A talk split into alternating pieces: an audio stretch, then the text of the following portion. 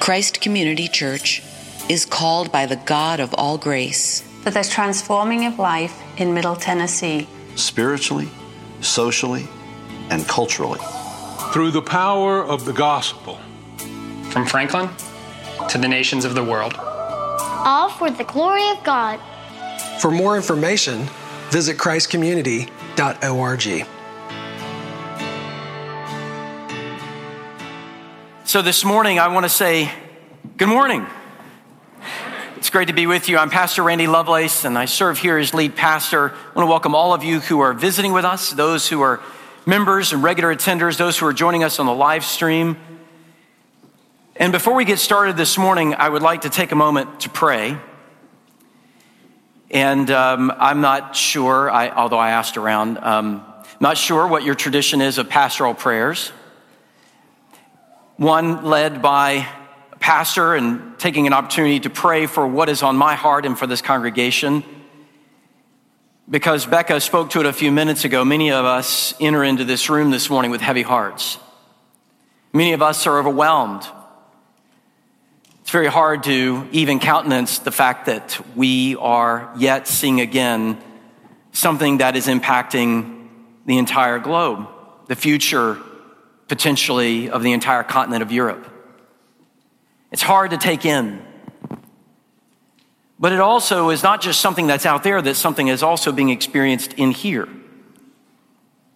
That though we know a war is waging, there's all kinds of wars that are going on in our hearts, perhaps cold wars in the midst of friendships and marriages. And we have a, a marriage seminar that is happening here this weekend that's been taking place on our campus. And I want to pray for those lives and those marriages. Because we need to call out the name of Jesus. But I want to be clear calling out the name of Jesus on that which we pray about doesn't automatically mean that those things change. But what other name in whose authority we've been called to cry out? If you are a believer, I want to encourage you to call out the name of Jesus in whatever is in your hearts. Perhaps what I will pray will not connect at all with you, but I trust that the Holy Spirit will guide you to pour out your heart to Him. Let's go to the Lord in prayer.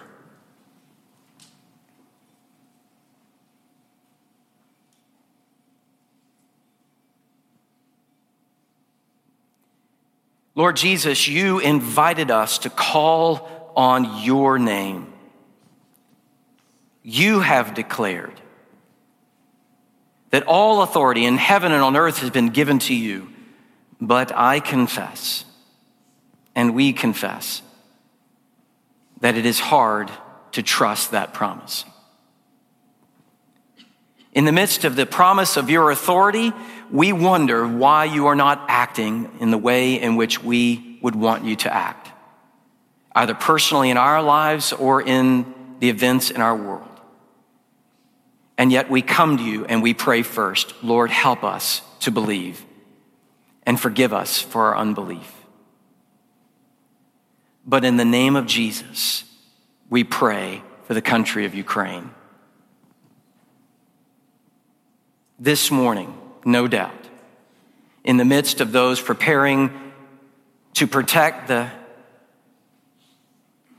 largest city in this country, Kiev, we know that there are believers who are worshiping. We know that there are Christians who are praying for their country. We know there are families trying to escape. We know that there are many huddled in subway tunnels. There are families that are being ripped apart. There are people who are going to war who could not have imagined that this is where they would be. Lord, we ask you, end this nightmare. May you frustrate every single plan of the Russian government to take over this democratic country. Frustrate every plan. And we pray for their freedom. We pray for their flourishing. And we ask you, Lord, for mercy. We ask you, Lord, that bloodshed would end. But Lord, it is a picture of human hearts, all of it. We are weary and we are tired and it is overwhelming. Much less dealing with a pandemic, much less dealing with all the consequences of that pandemic in our own lives and our families' lives. Father, in the midst of all these things, we still suffer everyday brokenness. Brokenness in friendships, brokenness in marriages and families. Lord, have mercy in the name of Jesus. Please breathe healing into the lungs of your people. And may you bring any warring parties and families and marriages, in friendships and neighborhoods and in nations, Lord, breathe peace. Because up to us, we confess that even we, like our own little wars, forgive us. Cleanse us of our pride. Cleanse us of our prejudice. Cleanse us of our hard heartedness. Cleanse us, Lord, of our unbelief. Come, Lord Jesus. And I pray that you would breathe life and your spirit into the hearts of all who are gathered here in person or who are joining us on live stream. Wherever we are gathered in your name, there you are also. Lord Jesus, by the work of your Holy Spirit, may you bring goodness and truth and beauty. For you have died to make us new. Make us new, O Lord. Holy, holy, holy is the Lord God Almighty, maker of heaven and earth. Come and renew us. Help the teacher. In Jesus' name, amen. This morning, we continue in this series, Love Refracted, which, if you're joining us for the first time, I want to explain what in the world that means. It's really from uh, a professor working through the, the Charity and Its Fruits, which was uh, the most well known book that Jonathan Edwards wrote as a theologian and as a pastor, which was really a compilation of sermons that he wrote and preached on 1 Corinthians 13, but also by extension, Galatians chapter 5, as we look at the fruit of the Spirit. And one of the things that we learn about the reality of Christ's love is that it intends to come into the life of the human being and refract through the heart to produce the fruit of the Spirit, that the Spirit intends that all the works that we do as human beings, as followers of Jesus, is shaped by the love of Jesus. It isn't merely being called to goodness for goodness' sake, but a goodness towards others that is shaped by the love of Jesus. Disconnected from the fuel and power of the love of Jesus, they become merely virtues practiced in and of their own good. And the world is full, Christianity is not the only one, that would list similar kinds of virtues that we've studied here in Galatians chapter 5. However, what makes Christianity unique is the fuel source, is the why. And that why is nothing other than the love of Jesus Christ. But let's look together this morning as we continue in this series, and we'll do so responsibly. And we'll hear from Galatians chapter 5, beginning uh, in verse 22. It's a call and response that we've done in the weeks past. But the fruit of the Spirit is love, joy, peace, patience, kindness, goodness, faithfulness, gentleness, self control. Against such things there is no law. And those who belong to Christ Jesus have crucified the flesh with its passions and desires. This morning, as we've gone through the series, we are at the fruit of goodness. Goodness, simply defined, is not a general or abstract trying to be a good person to live righteously. Embedded within the word that is translated goodness what is involved is the process of what does it look like me for me to move towards other people? Do I have their good in my vision?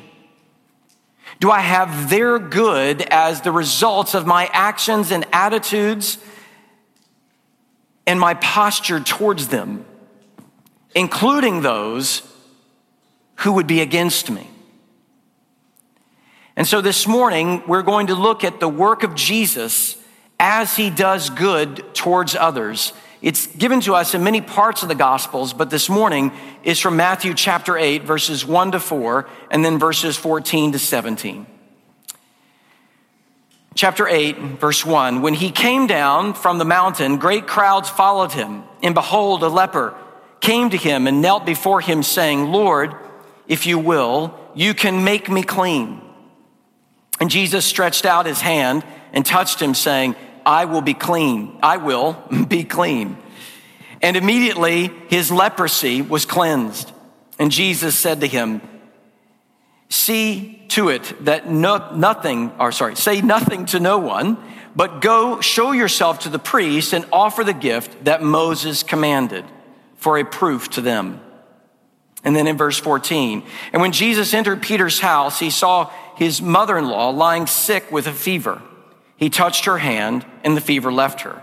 And she rose and began to serve him. That evening, they brought to him many who were oppressed by demons, and he cast out the spirits with a word and healed all who were sick. This was to fulfill what was spoken by the prophet Isaiah. He took our illnesses and bore our diseases. This is the word of the Lord. Thanks be to God. So, as we look together this morning at this passage and the work of Jesus as he seeks to bring healing to those who were brought to him and those who approached him, we see goodness at work. And what I want you to see this morning in this narrative are two things. First, his reception. Secondly, his vision. His reception and his vision. And then, thank you again, Richie Sessions, the so what. What does it matter? So, first, his reception. The first thing I want you to see about Jesus' reception of the one, this leper who came to him, is the risk that was involved. There was risk for both, Jesus as well as the leper. First is the cost to Jesus. Remember that Jesus took on a human nature, and so we know that he would give up his body to death, so his body was vulnerable to the reality of human illness. So he took risk personally to even be in the presence of someone who had leprosy. But there was also the risk publicly that anyone who would be around someone much less touch them, who had leprosy, would have meant that they were ceremonially unclean and would, they not, would not be able to participate in synagogue worship. And so it was also vastly seen as uh, an action that would not just take on religious sense, but a social sense of why in the world would you even be around someone with this disease? There was also risk for the person who had the leprosy.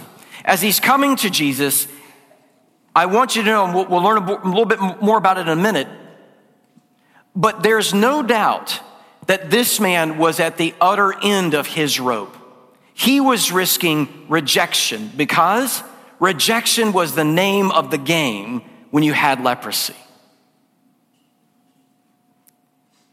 He would have been isolated he would have been rejected by family, friends, and would have not been able to live around others. So he knew and would have the right expectation that why in the world would I go yet to one more, much less someone who was considered a rabbi?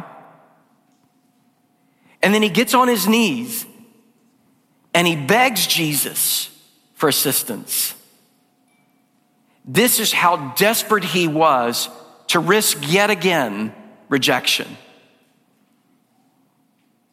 And yet, Jesus, in the midst of that, meets him in that risk. It's a risk that Jesus is now putting out in the public, that he is willing to be around those who are ceremonially unclean, that he's willing to perform a miracle that will also speed forward his public exposure and perhaps from a human perspective, lead more quickly to the crucifixion. Yet Jesus was willing to take that risk. But not only do we see the risk that Jesus was willing to take in his reception, we also see the nurture. And here, I know you have your Bibles in front of you, perhaps. Maybe you have them, you know, open up. So I'm going to ask you to close them if you have your Bibles open. Yeah, I'm going to ask you to do that. Turn them off. Because the first audience who would have heard this story would not have been able to read. They would only would have heard it. Which means because they were an oral culture and only would have heard things written and read to them, therefore it would have forced them into imagination.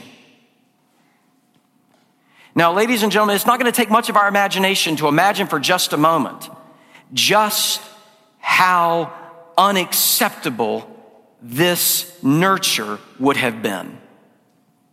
Because a highly infectious disease, which is visibly on another person, walking into and up to someone who would also have been around other people. Jesus didn't travel alone.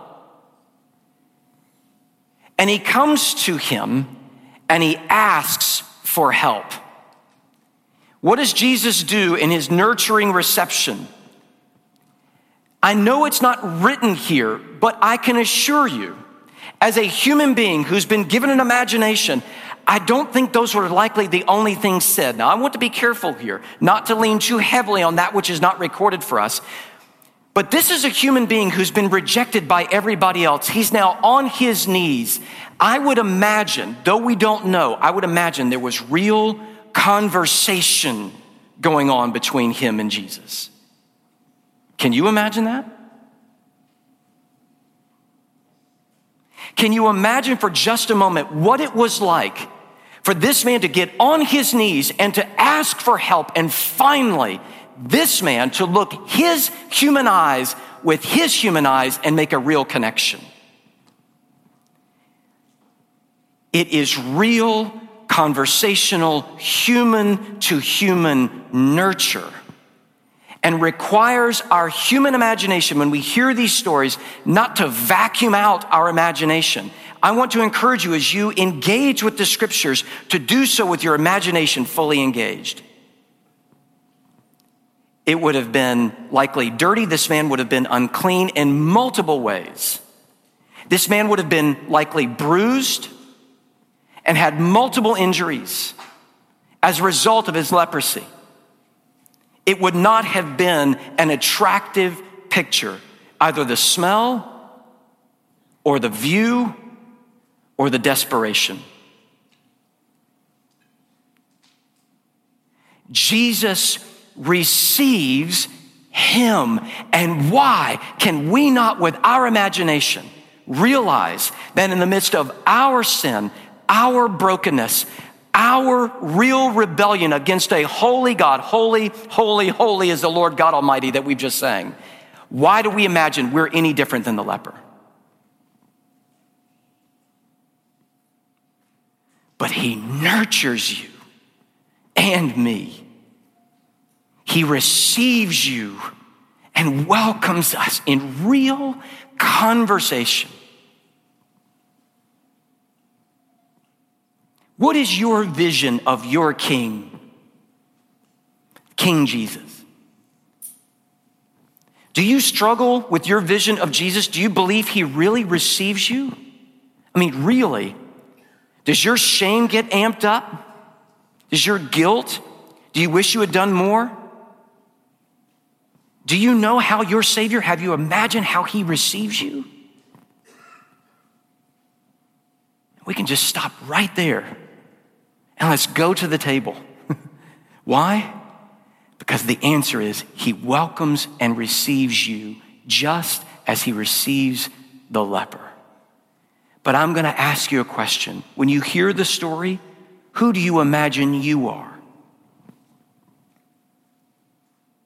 It's hard not to read these narratives and imagine what would you have done in the circumstance. But most of the time we don't see ourselves as the leper. We imagine ourselves in Jesus' shoes. How would we receive somebody else?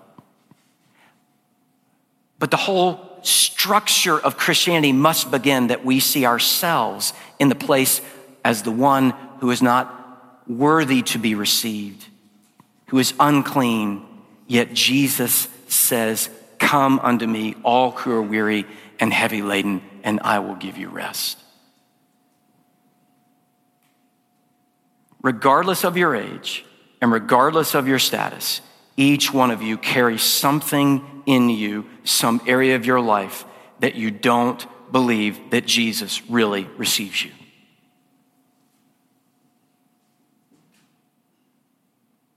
Are you bringing it to Him? Are you desperate? But not just in His reception, I want you to see His vision. First, I want you to see the dignity, the dignity that He gives this man. And to do so, I want to explain to you the present reality of leprosy or Hansen's disease in the world today.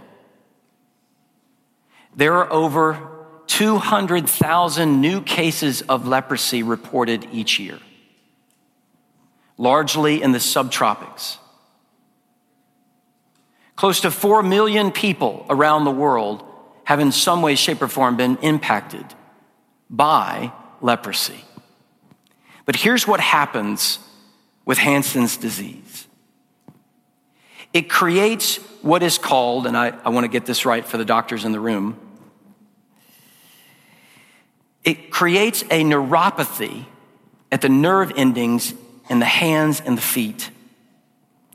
But because it travels with other bacterial kinds of infection, it affects also the eyes.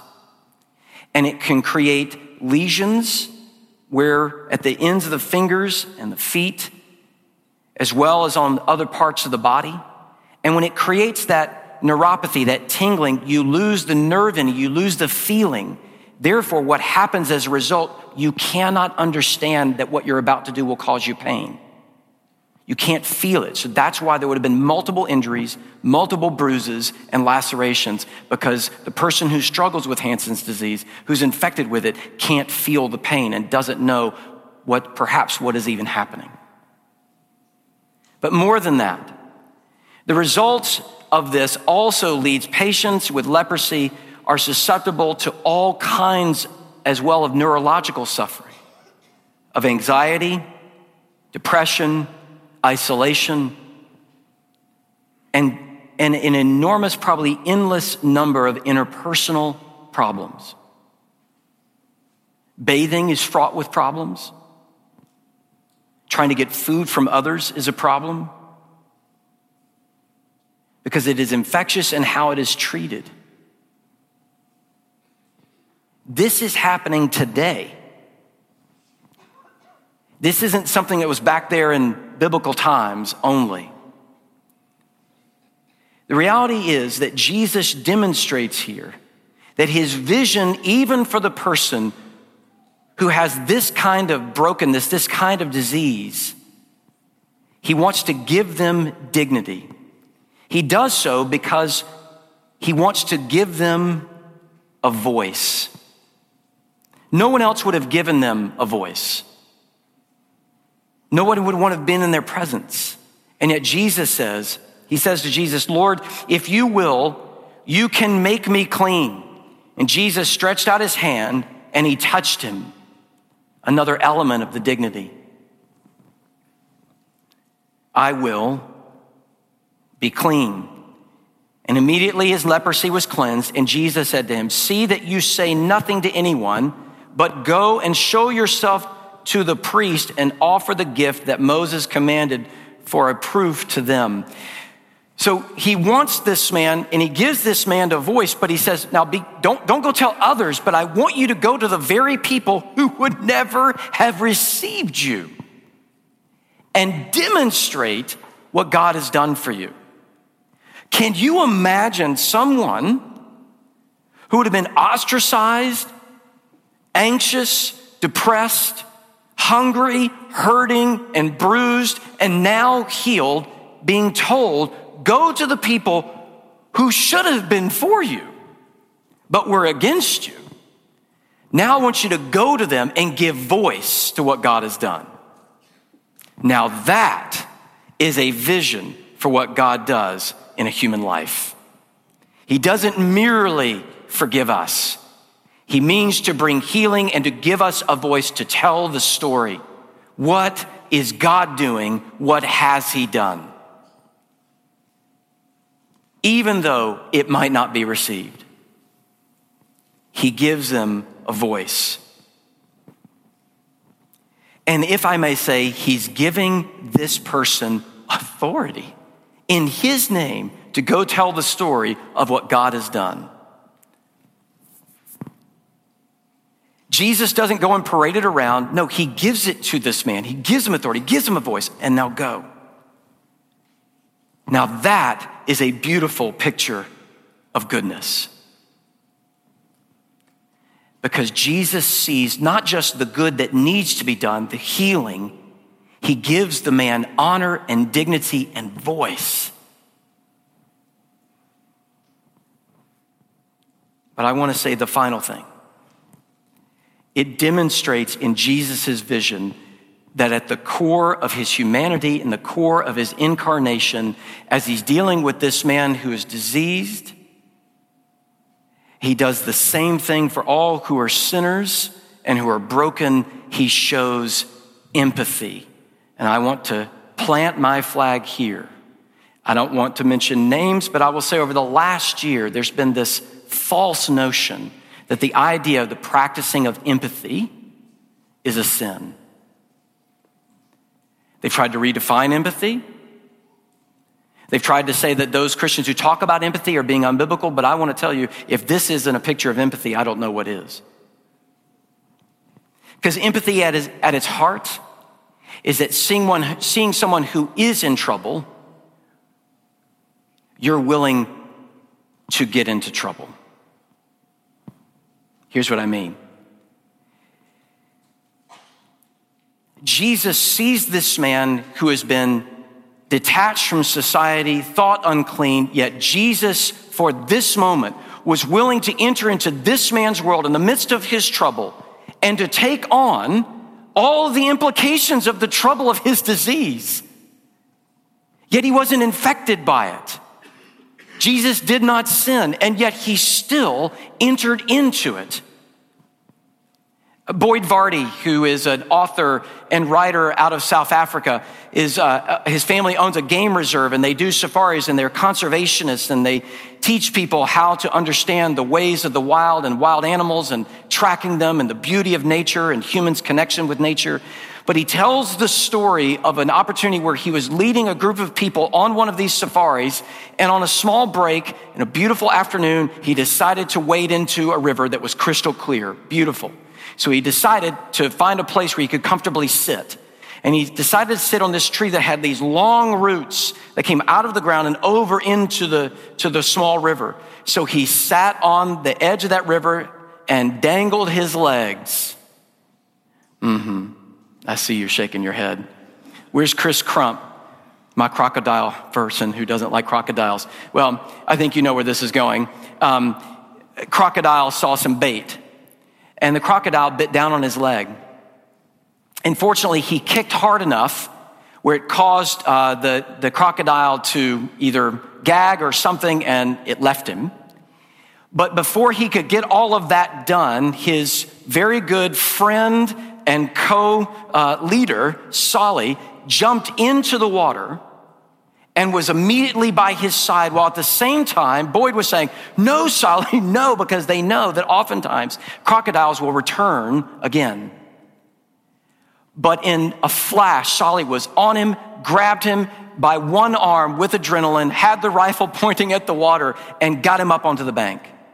He had to be airlifted to um, a hospital and he was cared for. And of course, after he came out of all of that care, he looked at Solly, who visited him in the hospital, and said, Solly, why in the world did you do that? And he looked at him, he's like, Why would you ask me that? Because we are together. When you're in trouble, I'm in trouble. Goodness is looking for trouble in the hearts and lives of other people and a willingness to move towards that trouble and say, How can I help? This is the work of the cross. It is the work of Jesus' obedience. It is the work of his public ministry. It is at the heart of the incarnation. We are in trouble because of sin, and the sin has wreaked havoc. And yet, instead of saying far off, God has sent his son into our trouble, and he took that trouble, yet without sin, took that trouble on himself. That is empathy. That is a vision. So here's the so what. He hasn't merely done this so that we can be forgiven and feel good and received by God. Yes, that is true. All of that is true. But the work of Jesus becomes our why. If he's entered in, if he's entered into our trouble, then that becomes our why of why we go into others to help and to receive. We hear this in two quick verses Romans chapter 15. We who are strong have an obligation to bear the failings of the weak and not to please ourselves. Let each of us please his neighbor for his good, to build him up. For Christ did not please himself, but as it is written, the reproaches of those who reproached you fell on me. The why is not merely activism because doing good is good. It's also not because we're not earning anything because we can't. Is that the love of Christ has moved into the neighborhood to create a new kingdom. A people who are motivated by the goodness and vision and reception and nurture of God in Christ, who have a deep motivation to do that for others, even those who reproach us even those who revile us. It is not easy, but the fuel for it does not run out the love of God in Christ. Final verse, 1 Peter chapter 2, verse 20. For what credit is it that when you sin, you are beaten for it and you endure? But if when you do good and suffer for it, you endure, this is a gracious thing in the sight of God. For to this you have been called because Christ also suffered for you, leaving you an example, so that you might follow in his steps. He committed no sin, neither was deceit found in his mouth. When he was reviled, he did not revile in return. When he suffered, he did not threaten, but continued entrusting himself to him who judges justly. He himself bore our sins in his body on the tree, that we might die to sin and live to righteousness. By his wounds you have been healed, for you were straying like sheep, but now you have returned to the shepherd and overseer of your souls. We have received this from God in Christ we have received back to him and we are now released to seek the goodness of those around us for his glory and for their good. Not to us, O Lord, not to us, but to your name be glory, that through the acts of goodness fueled through Christ, others might see Jesus and might believe in him. May the Lord do this in us. Let's pray. Heavenly Father, we thank you for your word. We thank you for your goodness to us. For your goodness is beyond measure. You have had mercy and kindness towards us. Help us, Lord, motivated and fueled by the goodness of Jesus and the love of Jesus to seek the good of others. Give us eyes to see as you see us. And may you bless the ministry in our hands towards others that they may see Jesus. In his name we pray. Amen.